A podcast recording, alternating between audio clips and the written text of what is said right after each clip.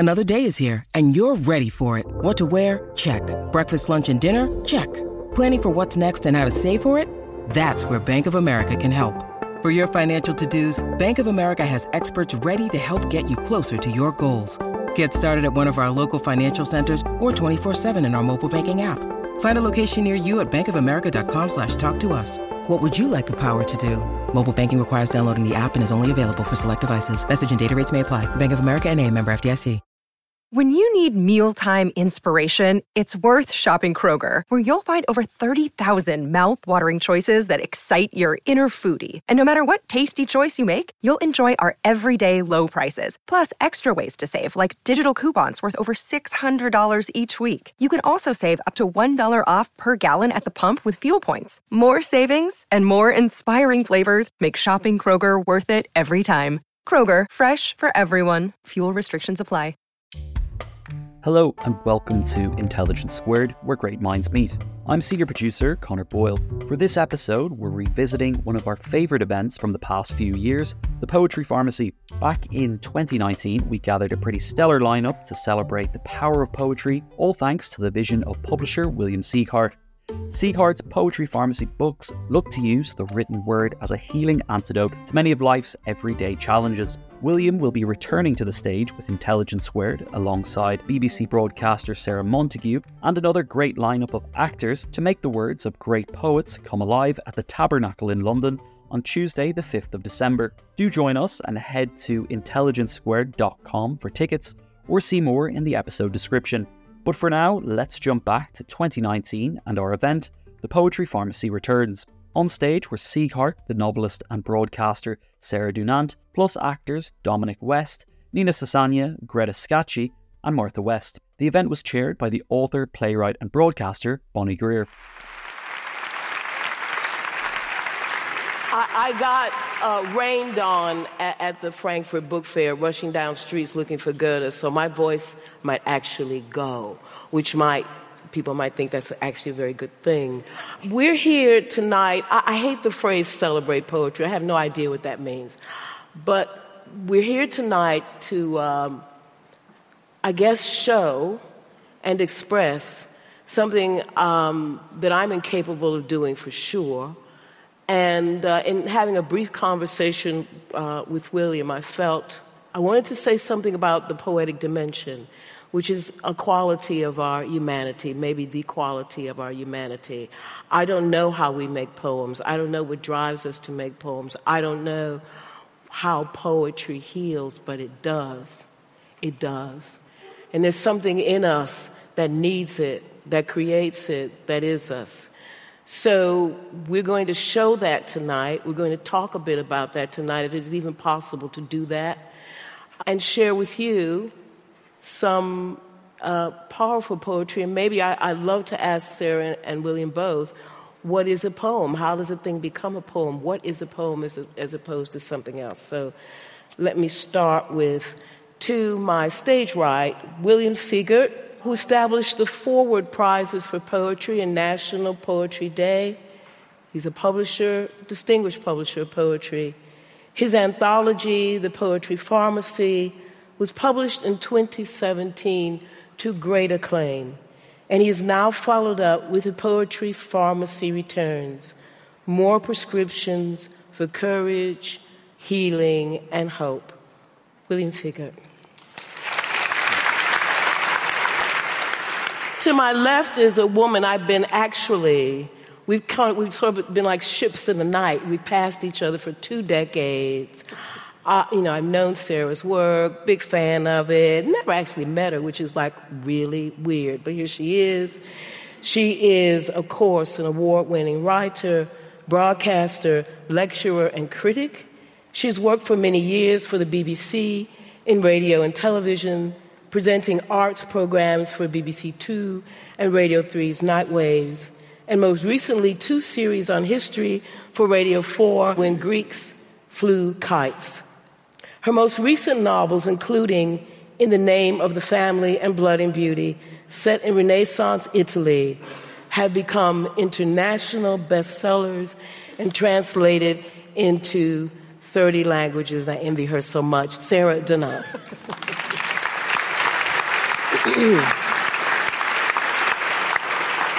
Now, being in the theater, I did tell this company here, I actually feel actually ridiculous introducing them because they are distinguished household names, faces, etc., etc. But I've got these biogs, and I will read them out, even though, of course, you all know who they are. We all know who they are. Anyway, stage right, Greta Scacchi, award-winning actor whose film credits include Heat and Dust, White Mischief, The Browning Version, Jefferson in Paris, The Player, and The Falling.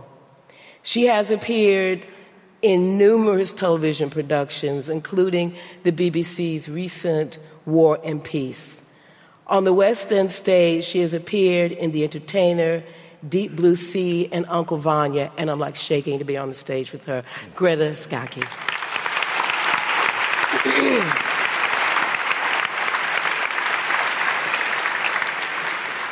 Next to Greta is the great Nina Sosanya, who did a reading of a play of mine, and so I sort of sat in the back trembling with gratitude.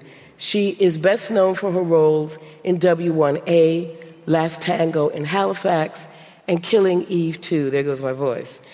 She recently finished filming an adaptation of Philip Pullman's His Dark Materials for BBC, HBO. Nina Sosanya. And Dominic West, not a homeboy, but he sure sounds like one when he wants to, actor and director, perhaps best known for playing Jimmy McNulty in The Wire and Fred West in Appropriate Adult, for which he won the BAFTA for Best Actor in 2012. He's since starred in the drama series The Affair and, of course, as Jean Valjean in the BBC adaptation of Les Misérables, Dominic West.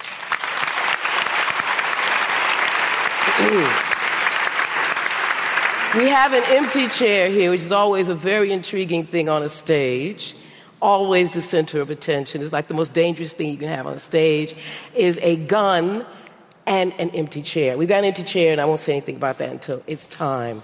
I'd like to now talk to William and Sarah a bit about poetry, which is a very strange kind of subject. And William, can you tell us the history, first of all, the Poetry Pharmacy returns? And remember, we were talking about, it must have been very overwhelming for you to sort of get the response you got for the first book and how it came to you. How do you reckon this all sort of happened? Well, delightfully, in a way, the whole thing happened by mistake, which is how the best things in life happen, I suppose. I spent a lifetime trying to get poetry out of Poetry Corner with National Poetry Day and things, and maybe making the corner a teeny bit bigger. But one day in 2012, when the Olympics were happening, I was invited down by somebody who was programming the Port Elliot Literary Festival, Jenny Dyson, and she said, "You're always sending me poems to cheer me up when my dad died and I got divorced and all that. I'm setting you up at this festival in a tent with a shrink's couch,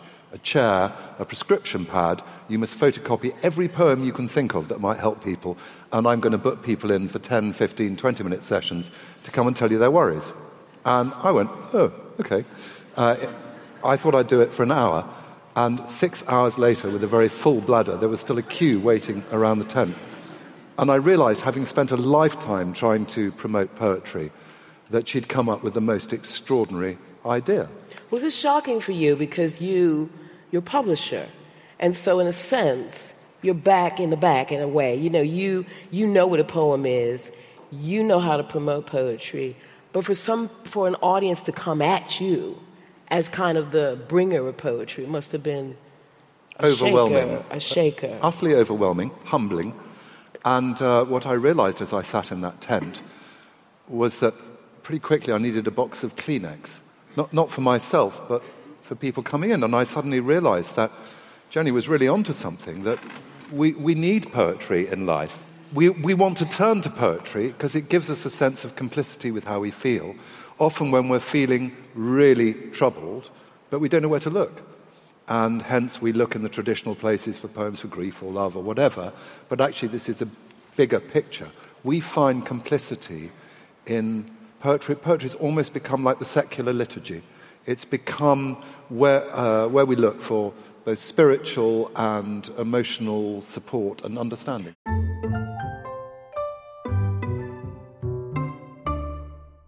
The events calendar is filling up here at Intelligence Squared, and to create each one, we obviously rely on some brilliant guests and onstage talent. But behind the scenes, there's also a producer, a production team, and the budget in the mix too. You've got to keep an eye on all of that stuff in one place. NetSuite is the #1 cloud financial system, bringing accounting, financial management, inventory, and HR into one platform, slashing manual tasks and errors. And you can cut the cost of maintaining multiple systems because it's super easy to get started. NetSuite exists in the cloud, you see, no hardware needed, so you're cutting IT costs too. That's why over 37,000 companies have already made the move. And now, by popular demand, NetSuite has extended its one-of-a-kind flexible financing program for a few more weeks. Head to netsuite.com/squared. That's netsuite.com/squared. netsuite.com/squared. Sarah, a question I guess I've always wanted to ask. The second question I've always wanted to ask. This is good. You went to Renaissance Italy. Yeah. That's where you are. Yeah. Yeah. But I'm here tonight. No, but I'm just saying, that's where you are as a creator, as a novelist, as a poet, you know. Is there a poetic dimension there for you? Did it choose you or did you choose it? Look, I'm here as an interloper and a refusenik. And in fact, when they rang me up and said, would you do this? I said, you shouldn't ask me. I don't really like poetry. And their reaction was, you're just the person that we need. And so I'm sort of here to say that I've been on a journey over the last 4 or 5 weeks getting ready for this event. And that, yeah, there's poems in Renaissance Italy, but God, they're written by Dante and they go on for 1,700 pages and they're in very archaic Italian, so I can't do those. But I was one of the kind of people that I think you were talking about, William, for whom poetry was a closed book, and it was largely because I was force-fed it at school. I was force-fed poetry that was clearly extremely worthy, but never wonderful. It never took off.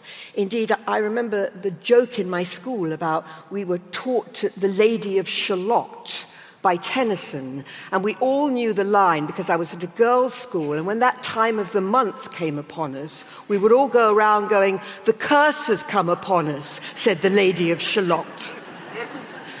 So I think I then began to associate it with high culture. And I went my way reading history and going into journalism and becoming a novelist and looking for language. Language was really important, but language that was transparent and had clarity and elegance, not what felt to me that dense wood which you had to be brave enough to enter to get poetry out.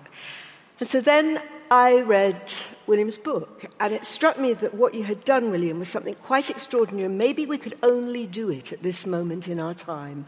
We are in a very troubled time at the moment, in all kinds of ways, and we need help in the things that we are feeling. And so what you did is to make poetry walk out and talk to us as if it was our problem that it had had first. But can I push back a tiny bit on this before we go further? You're a poet. There is no way that you aren't, because, look, you can have a label about it, and that's what you want to do, but your books enter a world that only a poet can go into with any kind of courage and authenticity. And you do it. Now, you can call it something else if you like. But yeah, I'm but they're say awfully long. I know, that's all right. But I'm going to say that. Can I ask the company something if I have a voice? All of you have done something that we haven't done. You've lived in the poetic dimension as performers. You've lived in it. You've done Shakespeare. You've done Goethe. You've been in it. And you come in it with technique, with your own stories, with the work of your director, whatever. Does anybody want to share briefly what being in the poetic dimension is like, the demands of the poetic dimension as an actor? Because I'm not an actor, but I know enough about Shakespeare that there is and Chekhov is poetic, of course, there is a way that you have to embody this, in a sense, in your mind and in your voice that captures everything, all of it that it's supposed to be. I mean, can anyone share any of that, like being inside this work in the theater? I do think... if I don't understand the poem, or to speak it out loud, or even to yourself, to physicalize it in that way, always unlocks something. How do you physicalize it, Dominic? Just a tiny little... Just read it. Read it out loud rather than in your head. And then the next level is if you learn it.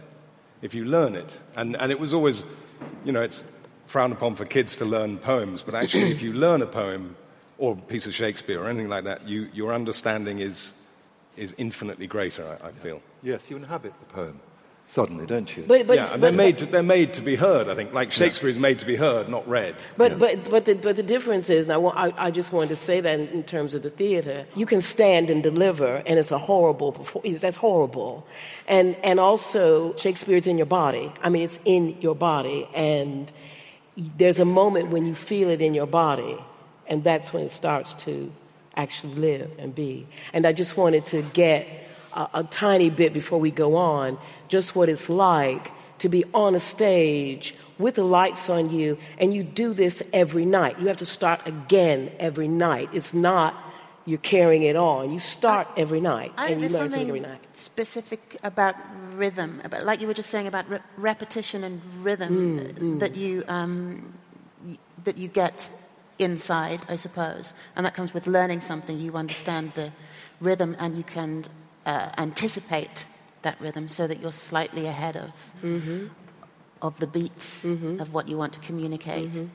Also, your own particular context plays so much a big part of the way that you will interpret a poem or a play, or just words that other people know. They're going to be your own. You're going to take your own rhythm, even with all the technique that we have, still your own body. So can I ask you, before we go on to start to read, the question that I asked William, that I'm interested again because you perform poetry to a certain extent, in character. You have to do that. You have to do it with your voice, do it with your mind. What do you think is happening now that makes people want to reach out to poetry as actors, because your business is constantly looking at human beings, understanding as much as you can about human beings, finding the tiny things that people do in gesture. You know, what do you think something is happening? Do you feel something as actors that something is happening that makes people turn to want to encounter a book like the Poetry Pharmacy and need it?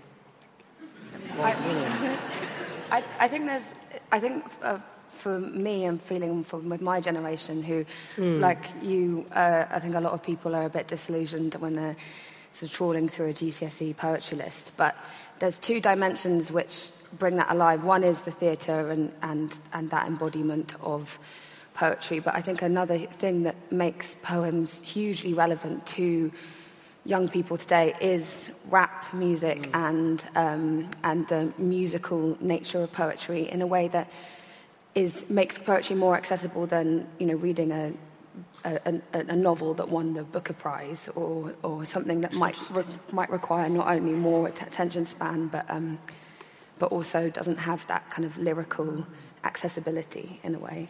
Do you know, it's really exciting because poetry sales, book sales, have gone up 50% in the last 3 years.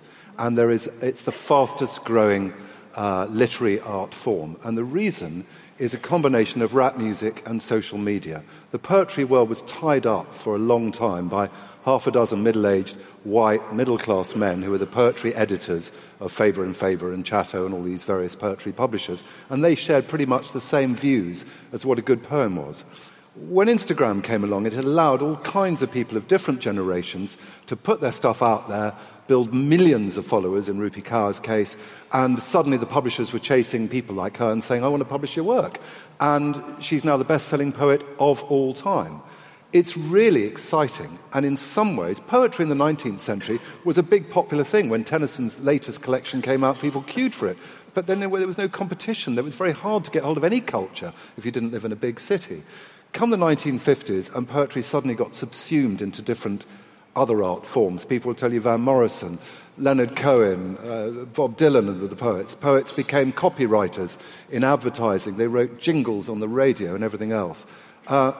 Poetry is alive and well, but the combination of rap and social media means it's exploding. And it's that's beautiful. It is beautiful. And I think in part it's because of something deeper as well, which is that we don't go to commune together on a Sunday or a Saturday anymore in churches and mosques and synagogues in the way in which people used to 50 years ago.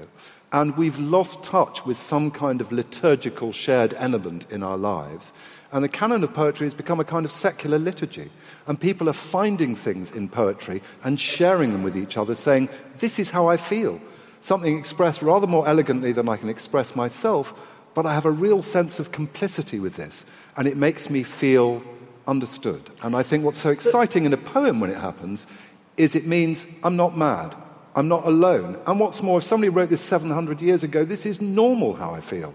And in this, as Sarah said, this very troubling, difficult world in which we live in today, the poem moors us, gives us a sense of continuity, gives us a sense of high tide and low tide. And we can feel the link between those generations as well. We're not alone. Let's get into the poems. And we are going to do that now because you are going to do the first poem. So I'm going to start with the first choice of poem, which is called An Invitation. I work in history a great deal, and if there's one thing that stands out in history like anything, it's the bad deal women have had over centuries. And specifically, they've had a bad deal in terms of they cannot get their hands on power, and the only power they get to be able to manipulate is through what they look like. So beauty has been a real commodity in the past. But beauty, of course, has always, by definition, excluded most people in order to make it privileged and precious. So, you know, if you work in the Renaissance, as I do in Italy, you've got a country of dark-haired women, Venus rises from the waves, blonde, right? You're living in a Europe which nobody has enough food to eat. The idea of beauty is women in court clothes with bosoms like huge pillows. But I have actually lived in my life through the most appalling volte face when it comes to the constraints of beauty on women, which is I have lived through a time when many of us, do have enough to eat, and yet the concept of what is beautiful has become near to starvation. And what we have done is to, particularly as young women enter puberty, is to suggest to them that rather than their bodies that are coming naturally to them, the one thing they ought to look like is somebody who hasn't eaten for 6 or 7 days, who is essentially a size zero model, because size zero models work well in our commercial reality as clothes hangers for the fashion industry. And that's why, I'll get on with it now. And that's why I chose this poem, because the poem is a celebration, and it should be, you should hear it coming out of all girls' schools through a loudspeaker.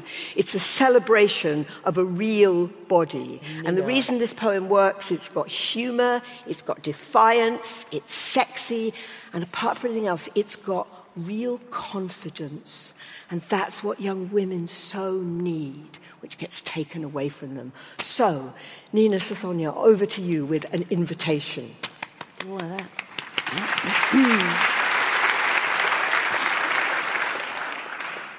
Invitation by Grace Nichols. If my fat was too much for me, I would have told you. I would have lost a stone or two. I would have gone jogging, even when it was fogging. I would have weighed in, sitting the bathroom scale with my tail tucked in. I would have dieted more care than a diabetic. But as it is, I'm feeling fine. I feel no need to change my lines. When I move, I am target light. Come up and see me sometime. Come up and see me sometime. Come up and see me sometime. My breasts are huge, exciting amnions of watermelons your hands can't cup. My thighs are twin seals, fat as slick pups. There's a purple cherry below the blues of my Black Sea belly. There's a mole that gets a ride each time I shift the heritage of my behind. Come up and see me sometime. William,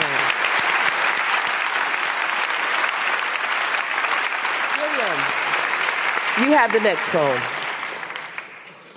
Well, in a similar genre, a lot of people come and tell me, but mostly women, but that they're victims of men denigrating what men call their femininity, and by extension, their attractiveness. And I've seen some of the strongest women I've met react like this. And my first reaction is, why put the power in their hands? It's not for them, whoever they may be, to judge how you express your femininity. You're the expert in who you are, not them. The Impossibility of Femininity by Honor Logan. Femininity is not a birthright, but something given and taken away on man's whim. How could a woman ever define her own femininity when it is the currency of men, for status, for dominance, for silence? So, throw it away. Let them bicker the definition, and heed what Korzybski said: the word is not the thing.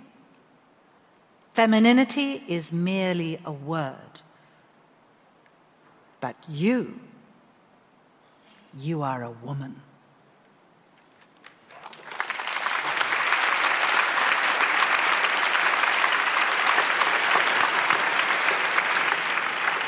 Sarah, you have a Grace Nichols poem. Another Grace Nichols. She did The Invitation, and I want to live in whatever house she's living in, so she can talk to me all the time. Women, we've done so well, haven't we? And yet, for all the glass ceilings we've broken, we still seem to have to do much multitasking. The children, the work, the house, the whatever. I've often thought that juggling, the definition is one ball is always falling. And for me, the ball that always fell was housework, and particularly the kitchen, and particularly the way the surfaces got covered with things that I ought to have wiped off them. And when my mother came, she would run her finger on them just to show they were still there. I've always wanted to find something that made me feel better about Greece. And here it is, Greece. Read by Nina. Nina. Grease by Grace Nichols. Grease steals in like a lover over the body of my oven. Grease kisses the knobs of my stove. Grease plays with the small hands of my spoons. Grease caresses the skin of my tablecloth. Grease reassures me that life is naturally sticky. Grease is obviously having an affair with me.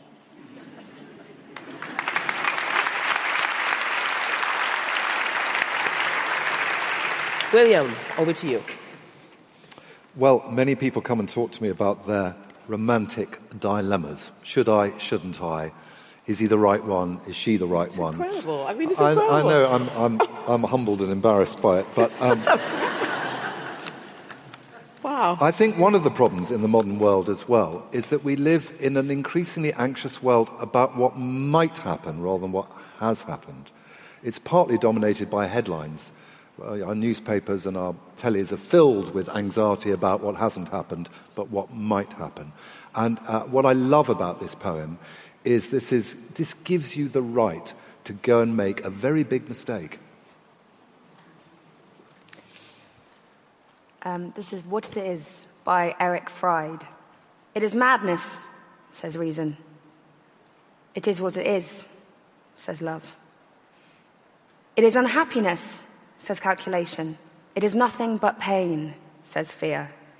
It has no future, says insight. It is what it is, says love. It is ridiculous, says pride. It is foolish, says caution. It is impossible, says experience. It is what it is, says love.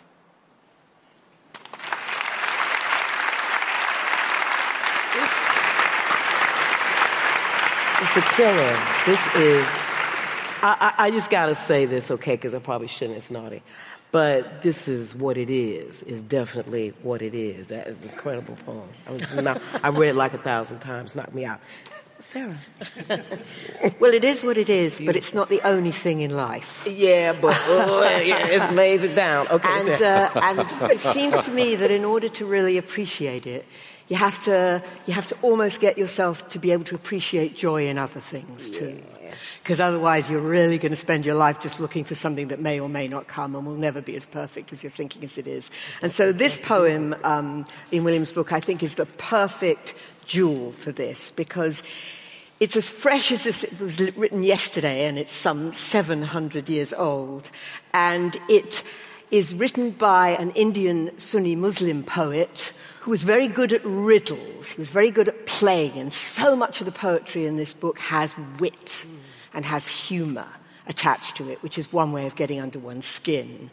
So this is, he visits my town once a year by Amir Khusro. Have I said that right? Right? And 700 Martha. Years ago, so we don't really Martha know. Is going to read it. Correct it, right.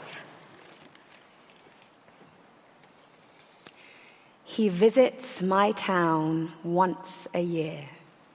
He fills my mouth with kisses and nectar. I spend all my money on him. Who, girl? Your man? No, a mango. That's great. William, over to you. These are killers. Well, the expression mansplaining comes up quite a lot in life, doesn't it? And I think that Wendy Cope is my favourite modern poet for really dealing with men. I don't know whether you know that famous poem, 2 Cures for Love, which goes, 1, don't see him, don't phone or write a letter. 2, the easy way, get to know him better. That works. This is a lovely poem about mansplaining. Differences of Opinion by Wendy Cope. He tells her that the earth is flat. He knows the facts, and that is that. In altercations fierce and long, she tries her best to prove him wrong, but he has learnt to argue well. He calls her arguments unsound and often asks her not to yell.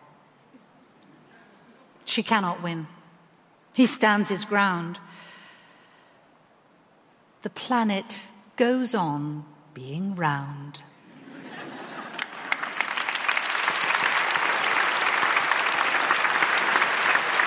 I hope you're getting into the groove of this, because I certainly am. This is totally pharmacy stuff. Okay.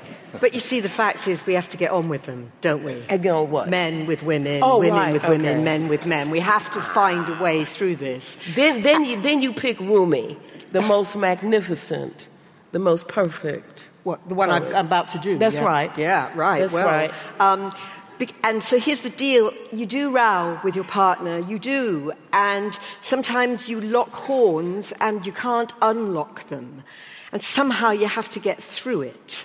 And so I'm particularly fascinated that this poem, and it's very short and very witty and written again 700 years ago by a very famous poet, probably the most famous poet in America, Rumi, who was actually Persian originally, has such wisdom that clearly he rowed a great deal with whoever he was living with and came out the other side. So it's called Here is a Relationship Booster, read by Dominic West.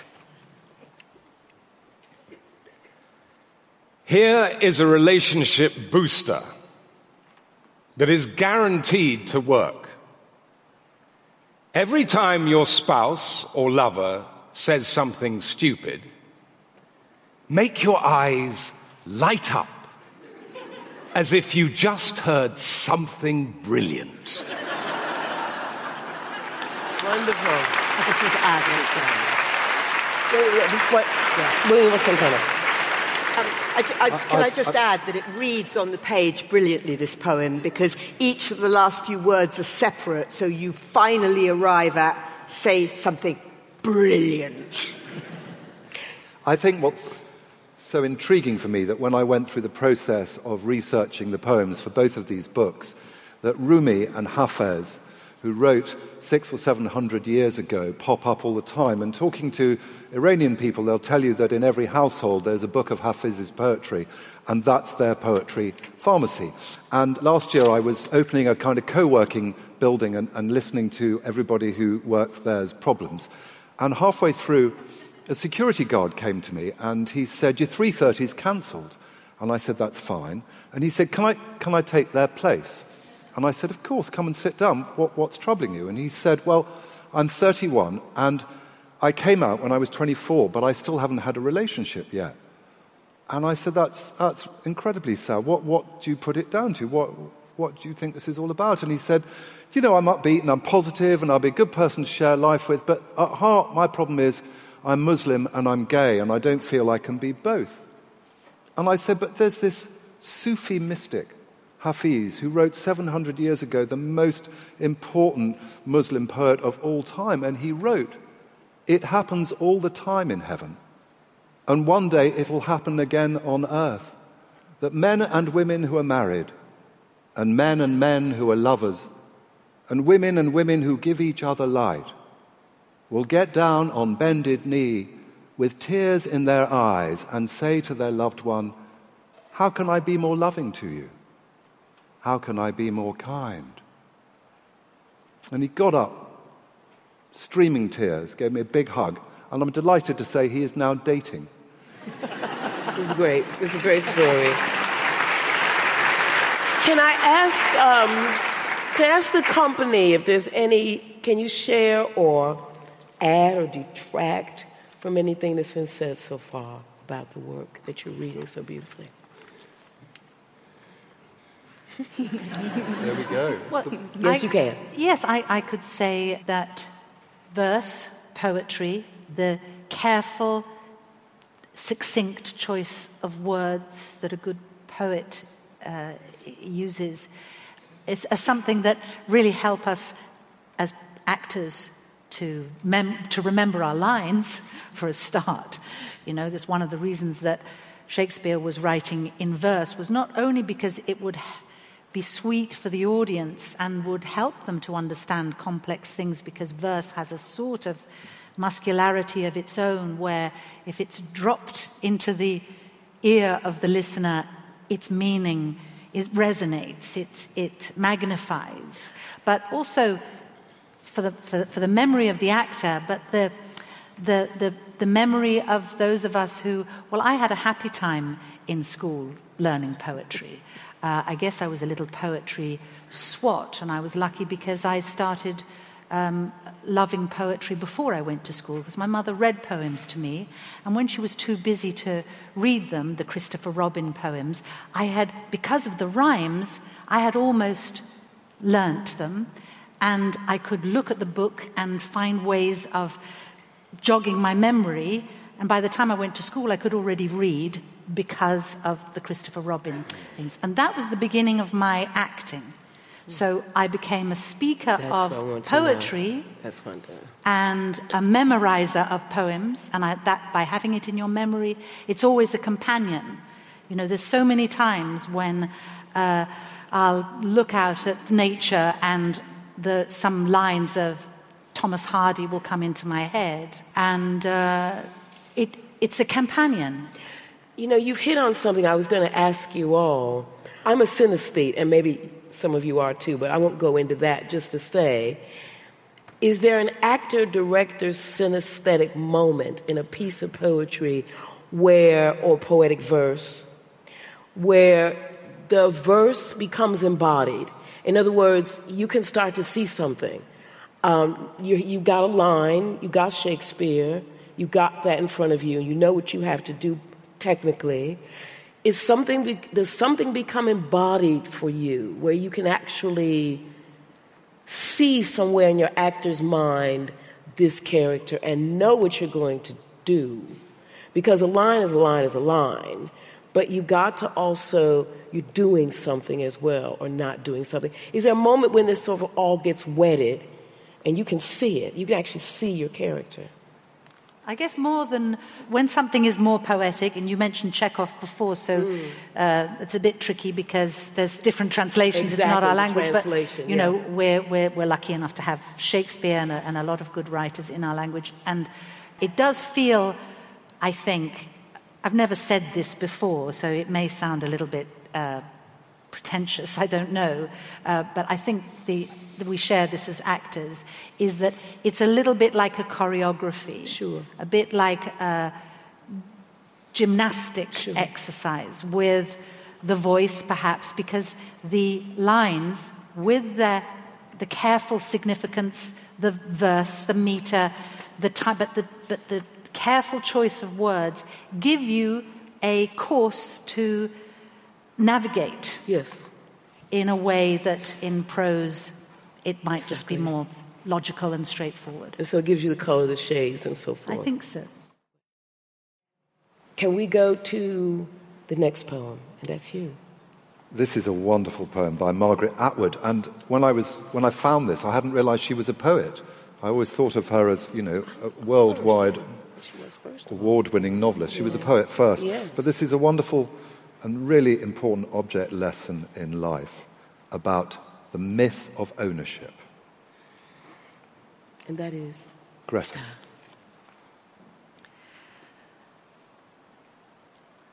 The moment.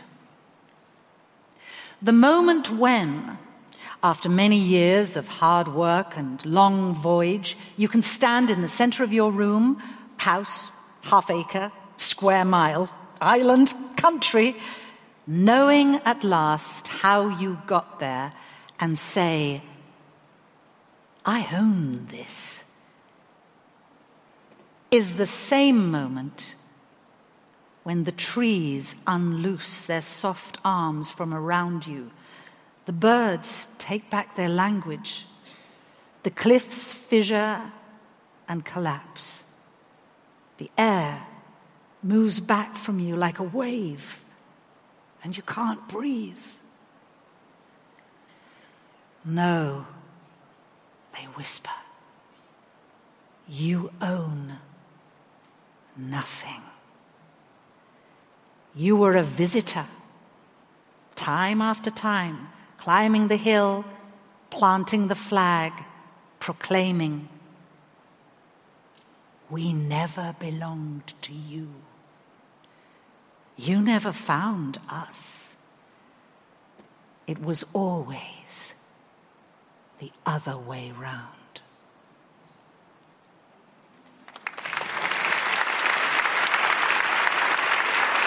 You got the next one. Sarah. When it comes to things in life that have given me equal distress and joy, I suppose parenting comes up pretty high. Because it is both the most awesome job you could have, and yet it's 24/7 and the challenges are always changing. And the poem I've picked here, which William beautifully introduces in the book, is one which inhabits both the child and the mother at the same time. You must have had this experience that sometimes at completely the wrong moment, your child asks you a gobsmackingly important question which you have to come up with an answer with while still doing whatever it is you're doing. And this is a poem about that from both points of view. It's called Making a Fist. It's going to be read by Nina. It's by Naomi Shahab Nye. And I would just add, it really speaks to me because I got very car sick as a child. Oh.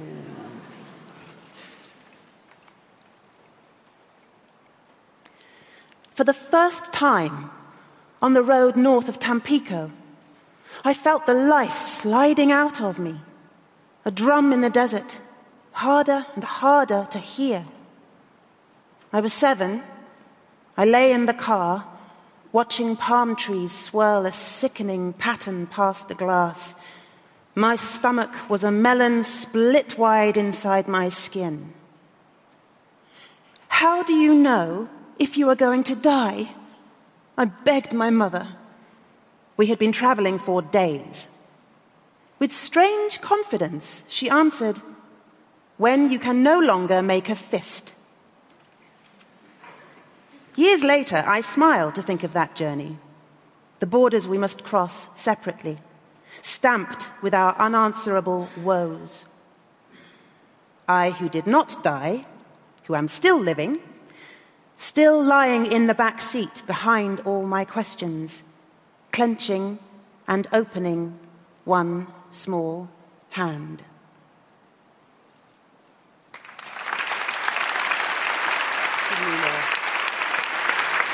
William, you got the next one, yes? You're absolutely right. This is a poem which I'm very fond of because we live in a world of extremely pushy parenting.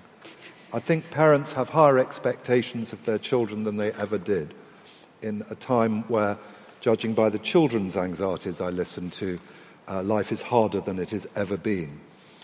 And this poem really tells parents about what they should be really focused on, which is teaching their children how to love, how to appreciate simple pleasures, how to take care of themselves physically and spiritually. And once you've mastered all those things, the extraordinary will take care of themselves. And this is Dom. Do Not Ask Your Children to Strive, by William Martin. Do not ask your children to strive for extraordinary lives. Such striving may seem admirable, but it is the way of foolishness. Help them instead to find the wonder and the marvel of an ordinary life. Show them the joy of tasting tomatoes, apples and pears. Show them how to cry when pets and people die. Show them the infinite pleasure in the touch of a hand, and make the ordinary come alive for them. The extraordinary will take care of itself.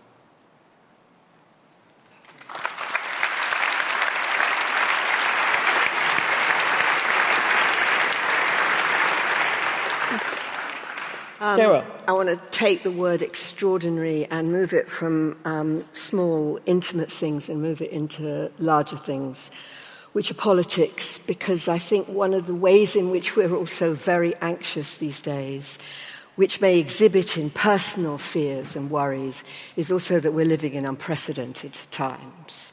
And certainly in my lifetime, I have watched what I thought was the triumph of tolerance and liberalism be threatened to be swept away on both sides of the Atlantic by moral chaos and by an attempt to pick off enemies in order that we can work out who we think we are when we become more pure.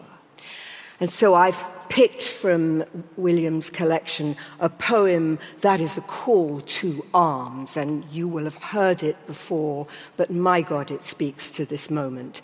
It is by Pastor Martin Niemöller, who was a Lutheran pastor in Germany in the 30s, a nationalist who supported Hitler to begin with, then finally realized what was going on, went against Hitler, was imprisoned, survived Dachau, and in 1946 wrote some words which have been adapted in many ways to be this poem. And it's called First They Came, and Dominic's going to read it. First They Came, by Pastor Martin Niemöller. First they came for the communists, and I did not speak out because I was not a communist. Then they came for the socialists, and I did not speak out because I was not a socialist. Then they came for the trade unionists, and I did not speak out because I was not a trade unionist. Then they came for the Jews, and I did not speak out because I was not a Jew. Then they came for me, and there was no one left to speak out for me.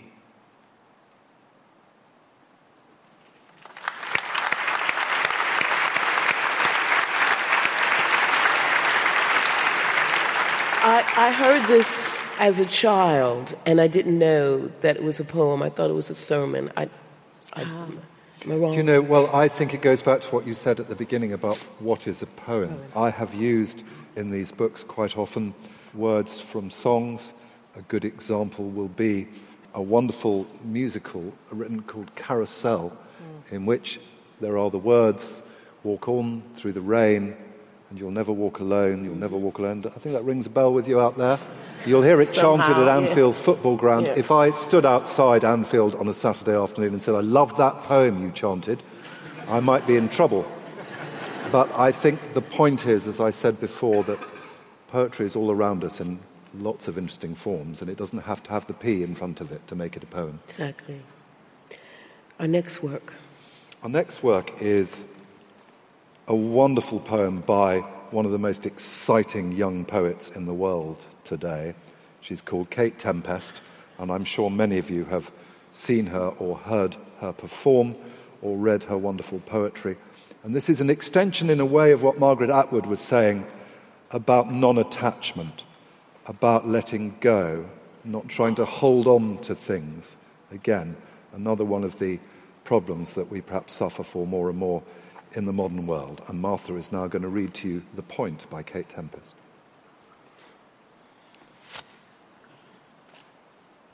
The Point by Kate Tempest. The days, they break to fade. What fills them, I'll forget. Every touch and smell and taste, the sun about to set, can never last, it breaks my heart. Each joy feels like a threat. Although there's beauty everywhere, its shadow is regret. Still, something in the coming dusk whispers not to fret. Don't matter what we'll lose today, it's not tomorrow yet.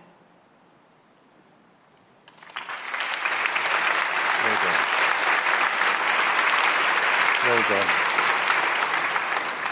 Sarah's next. This is a bit of audience participation, although you may have to do it afterwards, which is, I have a poem and I don't know who wrote it and I need some help with it. You see, I thought I'd better hold my end up here with this cornucopia that William had put together. And I did indeed have one poem on my board which had helped me a great deal, sent by email by somebody, but when I printed it out, I didn't print the name of the poet. Okay, it's a poem about an anxiety that I think many of us will have, which is what happens as we get to the end of the time when we've worked for a really long time and now we can maybe stop. I am addicted to work. I find it very hard to imagine not working, and yet I do know that there's a world out there yet to taste if I can find a way to give it up. And so this is a poem about stopping trying hard and starting just being. But I think it may also be a poem about the idea of stopping writing poetry if you're a poet. And that's why I'd really like to know who wrote it. Anyway, this is called My Life's Work by who the hell knows, but maybe somebody will come up with the answer. And Greta's going to read it for us. Less need now to cry out your life in art, as if you were finally large enough to contain your darkness and your blazing. ought to recognize how small you are and how it doesn't matter. Though it seems to matter that you see, picked out in slant autumn sunlight, 3 white gulls, perfect as porcelain, casting shaky reflections in water, already murky with evening.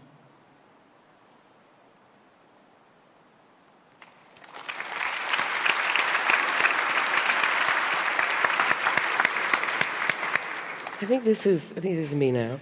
Before we get to our last poem, I wanted to bring this sort of tiny speech by a poet called Gwendolyn Brooks. And Gwendolyn Brooks was the poet of my community, South Side of Chicago, the African-American community. She was the first African-American to win the Pulitzer Prize in poetry, and she was the poet laureate of the state of Illinois. And I grew up reading Gwendolyn Brooks and hearing Gwendolyn Brooks. She always would go around the community, to halls, to schools, and talk to the kids. And she had in her body and in her voice the poetic dimension. There was nothing that came out of her mouth that wasn't poetry. And this is a tiny speech she said to a bunch of kids who were down and out, trying to strive, struggle, make their way in a racist world, in a world that had no hope to them. And she said to them, say to the down keepers, the sun slappers, the harmony hushers, even if you are not ready for day, it cannot always be night. You will be right, for that is the hard home run. Live not for battles won. Live not for the end of the song. Live in the along. It's Gwendolyn Brooks. Well, that's poetry. Yeah. Thank you very much for the speech. We do have 2 more poems. Yes, so that's you now, William. Right. Okay, so the next poem is in a way, for me, where the pharmacy began, actually. I was 23 years old, and I was attempting to cross the Cromwell Road, and the light was green, and the traffic was whizzing by, and the light finally turned to red, and the man standing next to me walked into the road, and a car jumped the lights and hit him. And I can still, 35 years on, hear and see what was at the time the most shocking thing that had ever happened to me in my life. And luckily in the crowd, somebody ran down to help this man and grabbed me to help him, and he was a first aider. And between us, we gave this man the kiss of life, and amazingly, a pulse returned. An ambulance took him away. The police took our statements. And in no time, I was standing in the same point in the Cromwell Road with the traffic flowing, and the only evidence I had of this extraordinary and shocking experience was that I had blood on my hands. And I had learnt off by heart a poem recently called Ambulances by Philip Larkin, in which he talks about that moment when you're standing in your own street and an ambulance comes and takes one of your next-door neighbours away, probably for the last time. And you sense the solving emptiness that lies just under everything you do, and for a moment get it whole, so permanent and blank and true. And those lines and the very large gin and tonic I ordered in the pub helped me process at the time something really, really shocking. And in retrospect, I think, to use a modern term, I was self-medicating with poetry. But that was the beginning for me, and I've included in this book, and Dominic will now read you this wonderful poem. One thing to say, this was written in the 1950s, so the ambulances were grey. Dominic. Great poem. Ambulances by Philip Larkin. Closed like confessionals, they thread loud noons of cities, giving back none of the glances they absorb. Light glossy grey, arms on a plaque. They come to rest at any curb. All streets in time are visited. Then children strewn on steps or road, or women coming from the shops, past smells of different dinners, see a wild white face that overtops red stretcher blankets momently as it is carried in and stowed, and sense the solving emptiness that lies just under all we do, and for a second get it whole, so permanent and blank and true. The fastened doors recede. "Poor soul," they whisper at their own distress. For borne away in deadened air may go the sudden shut of loss round something nearly at an end, and what cohered in it across the years, the unique random blend of families and fashions, there at last begin to loosen, far from the exchange of love, to lie unreachable inside a room that traffic parts to let go by, brings closer what is left to come, and dulls to distance all we are.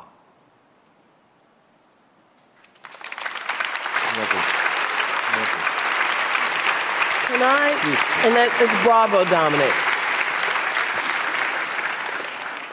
I want to say something that isn't from a poetry, and I'll tell you why this poem is magnificent. A great poet, and you did it with your voice. So maybe because you were doing it, you weren't standing back. To me, a great poet, literally in a moment in the poem when you don't expect it, they step up a gear. Well, I mean, exactly. The gear steps up. But the key to Philip Larkin, and why he, I think, was the greatest poet of the last half of the 20th century, perhaps, is Philip Larkin grabs the moments that we all want to push away from our psyches, and he holds on to them, and he explores them in completely accessible, universal language without showing off and saying, "I'm a gifted poet, and let me give you elegant variation." And if you read his poetry, there's poetry about every single thing we're frightened of. But he explores it and makes it wholly and utterly accessible. But you know what? I'm going to push back on that a minute, because you're right. But I'm talking about the body. I mean, this man pushes the gear up, and he does it imperceptibly. You, as you're looking at the ordinary things that he's writing about, he literally, as you're in there, looking at the ambulance, looking at all the things that are happening, the windows, Larkin gets in there, and he steps this thing up. And you did it with your voice, Dominic. You went in there and you followed it straight up. It is just a masterpiece. But it's the collision of the detail and then the existential thought underneath it, isn't it? I mean, that most famous poem, "They fuck you up, your mum and dad, they do not mean to, but they do," goes into then man hands on misery to man, it deepens like a coastal shelf. What an extraordinary image. Get out as quickly as you can and never have any kids. Yeah, yourself. But I'm saying if you don't know that image, you can still feel what's going on. That's right. And if you don't know a British ambulance, if you don't know what that looks like, you still feel what he's doing. And that's the genius of this man. Yeah. I'm going to take 2 and 3 questions at a time, or responses or feelings, to anyone here. Okay. Right, there it is. Hi, thank you. That was beautiful. Could we have another one, please? That's it? All right. Thank you. Well, that's them. Thank you. Oh, come on, there must be an anxiety out there that needs William's help. Thank you, guys. That was wicked. I'd love to ask you all, is there a particular poem that helped you through a tough time, or a bit like you were saying, you know, with the ambulances, mm-hmm. Is there anyone that the panel particularly resonate with? Can we wait a minute? Let's do one more, and then we'll do that. I have never written a poem, and I don't think I ever will. But for me, good poetry is philosophy. One of my favourite things, usually at Christmas, I say to the family, "No more boring toasts. Can we please have something a little more interesting?" And I think a couple of years ago, I said, not very appropriate, really, for Christmas, I think it was A. Hausman with rue my heart is laden for the golden friends I had. Many a rose-lipped maiden and many a light-foot lad. By brooks too broad for leaping, the light-foot boys are laid, and the rose-lipped girls lie sleeping in a field where flowers fade. In other words, get on with your life. Today counts. Do it now. For me, poetry has to be philosophy. Thank you. Thank you. Number three. There's three behind you. Yes. Thank you. It's been amazing. Martha, I think you write your own poetry, so I was wondering if you could share something with us. Yeah, but she might not want to. Or one of your favourites, if not. Maybe she... Yeah, I mean, do you want to? No, I mean, you know... I can. Yeah, you want to? I'm trying to get it up on my phone. But should we answer the other questions first? Okay, your phone. Yes? A person here would like to ask a question. What do you think would be your favourite poem about how hard it is to be 12? How hard it is to be what? 12? How hard it is to be 12. How hard it is to be 12. Actually, the poem that I've written is about how hard it is to be 12. Okay, well, Martha is going to tell you, because the poem she's written is just about that question, how hard it is to be 12. I think they fuck you up, your mum and dad's a good one. Yeah, really. Sorry, that's you. You're the dad. But you knew that. I know him. This might not be... This was about the time that I was 12, is the time I'm writing about, but it's generally about being a woman and, like the poem earlier on, about sort of... And as Sarah alighted on, how you suddenly grow into something that people perceive you as something completely different to what you feel like inside. So this is called Tumescent Adolescence. 11 years old, girls' toilets, 4 peers. Surrounding my cubicle shouting, "Why are you changing in here?" I stare down on myself, confused at what protrudes. What had I done to deserve this bodily abuse? To sprout up and out of myself, beyond myself and further. I'm 10 feet taller than boys, breasts bigger than my mother's. But unlike men who grow too fast, whose voices deepen too quick, I'm stared at on the bus, told I'm sexy and thick. My childish mind rushing, I feel cumbersome and sickened by my arms that now feel heavy, by my soft hips, thighs thickened. They can't hide now I've begun to spill, call attention to me loud and shrill, like a brattish child that won't sit still, when all I want's to be unassuming, chill, like I was when I was just a kid still. Getting dressed in the morning used to be like putting on an extra layer of skin. Now it feels like a way to cloak up what's within. I've learned to ask Mum for extra large trousers and tops, to avoid comments on, wow, how I look so grown up. Oblivious, I had chucked on my 10-year-old clothes. My dad tells me that's obscene. Am I naked? I'm exposed.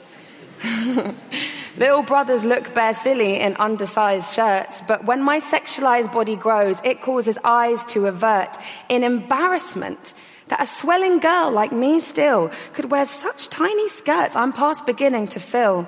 Family warned me to cover up. M&S referred to my bust. Dudes on streets croak, well buff. I'm trying to be tough, but that seems harder with a muff. And then, sorry, I can stop now if you want. It goes on a little longer, but I can stop. Go. Okay. This is slightly less PG, so maybe block your...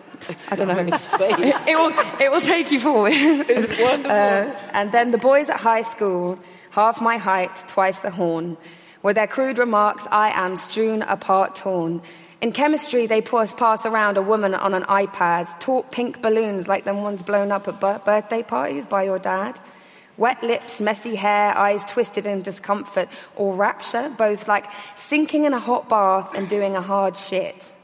And it's no guessing which year 7's chest most light is before I'm distressing, compressing myself, lessening as they're undressing me in their minds. Winking, jesting, chiseling my abscesses with their hands, coalescing at the back, caressing with aggression, making merriment at my excesses, playing games of touch the pussy, they cheer and gloat. I love your feistiness. Sorry? I do. No, I was just saying, I love your feistiness. I love it.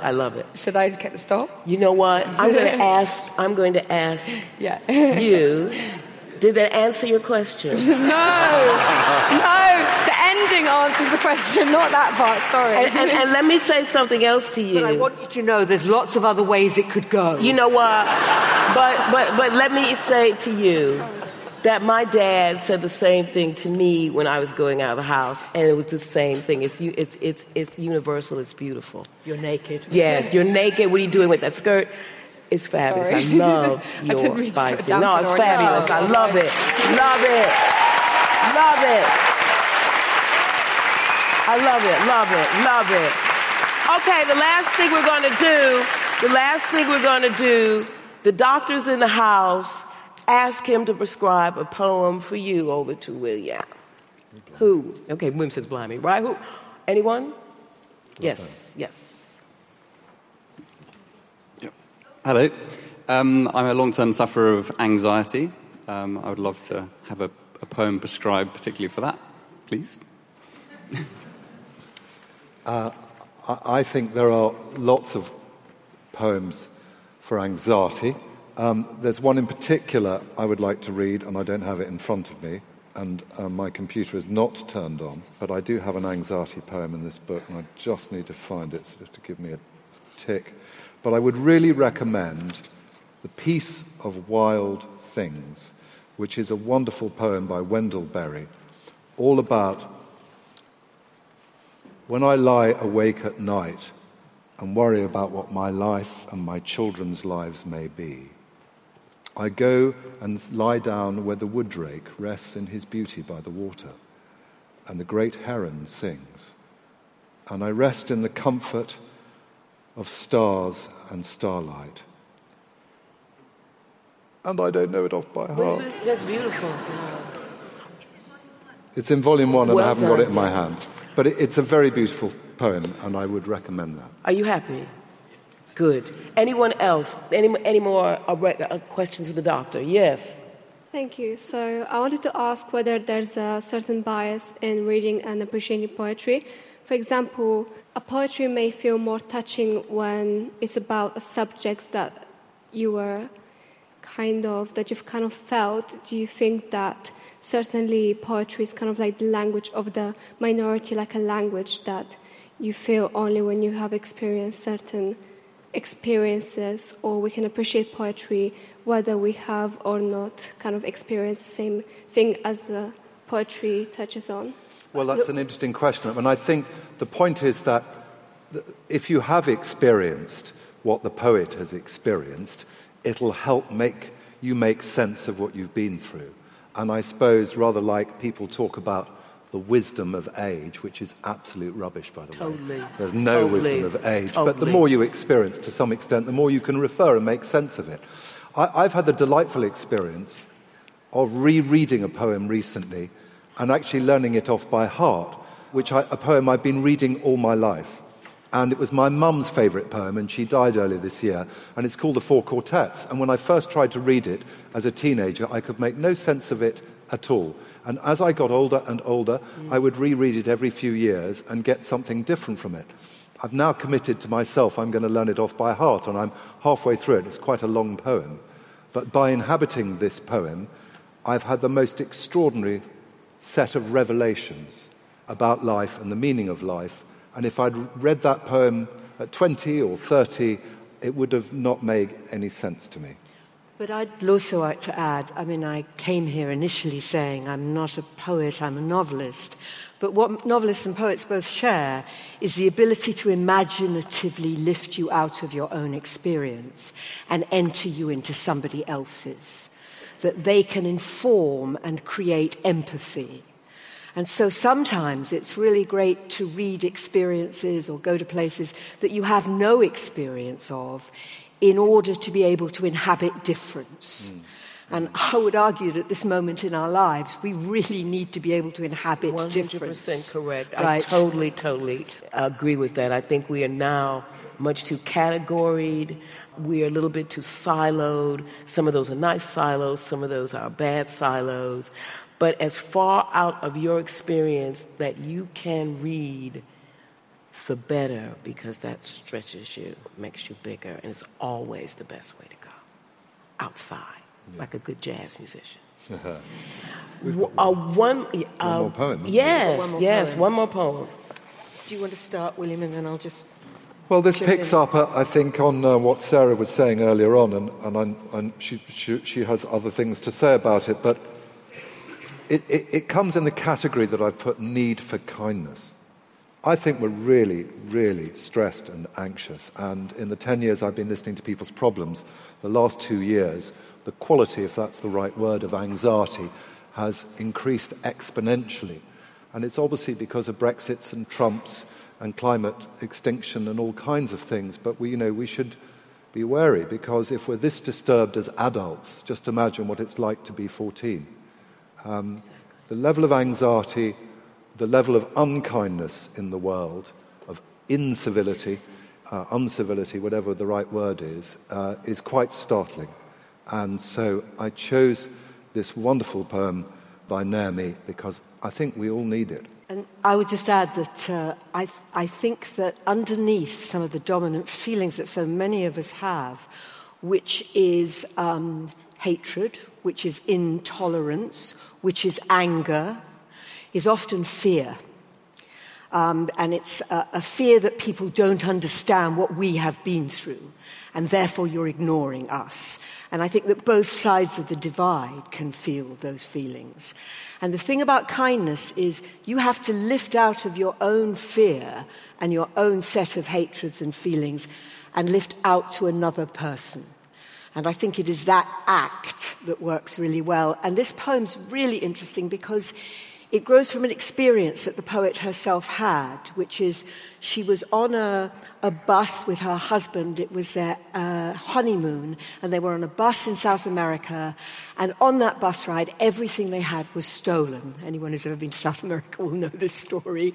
And she's left sitting in the square of a little town while her husband goes off to try and find out what the hell he's going to do. And a man comes up to her and says, "Are you all right? Can I help you at all?" And she says that he felt as if he could understand because something had happened to him. And she says the poem came to her in that moment. And I think it helps to know a little bit about the genesis of the poem to understand it. Great. Thank you, Nina.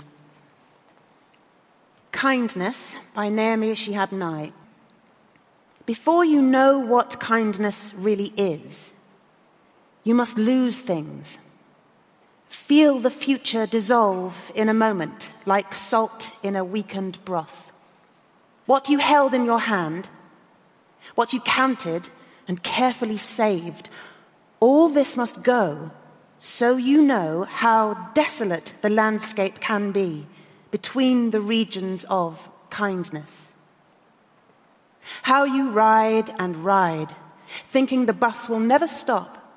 The passengers eating maize and chicken will stare out of the window forever. Before you learn the tender gravity of kindness, you must travel where the Indian in a white poncho lies dead by the side of the road. You must see how this could be you, how he too was someone who journeyed through the night with plans and the simple breath that kept him alive. Before you know kindness as the deepest thing inside, you must know sorrow as the other deepest thing. You must wake up with sorrow. You must speak to it till your voice catches the thread of all sorrows and you see the size of the cloth. Then it is only kindness that makes sense anymore. Only kindness that ties your shoes and sends you out into the day to gaze at bread.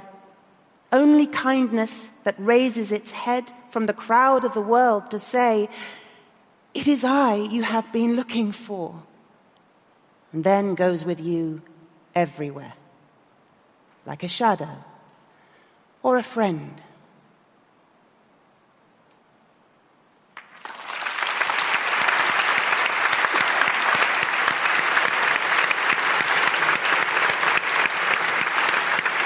That is a powerful and beautiful way to end. And remember, in a way, that we're at a crossroads in human history. Our technology is outpacing us. And poetry helps us to hold on and to grasp to the parts of us that are human and that we can express ourselves through, that no machine can make, no machine can break. I want to thank the company here tonight, Greta Scacchi, and Greta Scacchi, Nina Sosanya, Dominic West, and Martha West. Thank you very, very much.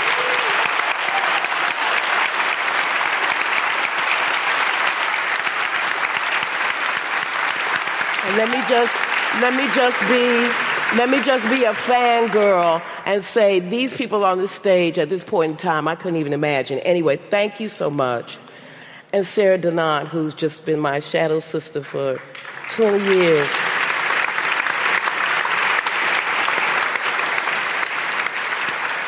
And, of course, William Sieghart, who has given us these two beautiful volumes of his own encounter, not only with the public, I think, but with himself in many ways. Thank you all for coming out tonight. Thank you, Bonnie. Thank you all for being here. Thank you. Thank you. Thank you. Thanks for listening. This episode was produced by Hannah Kay and edited by Tom Hall. Don't forget, William Sieghart will be back on stage for our event, The Power of Poetry, Words to Heal and Inspire, at the Tabernacle in London on the evening of the 5th of December. Head to intelligencesquared.com for tickets or see more in the episode description. You've been listening to Intelligence Squared, where great minds meet.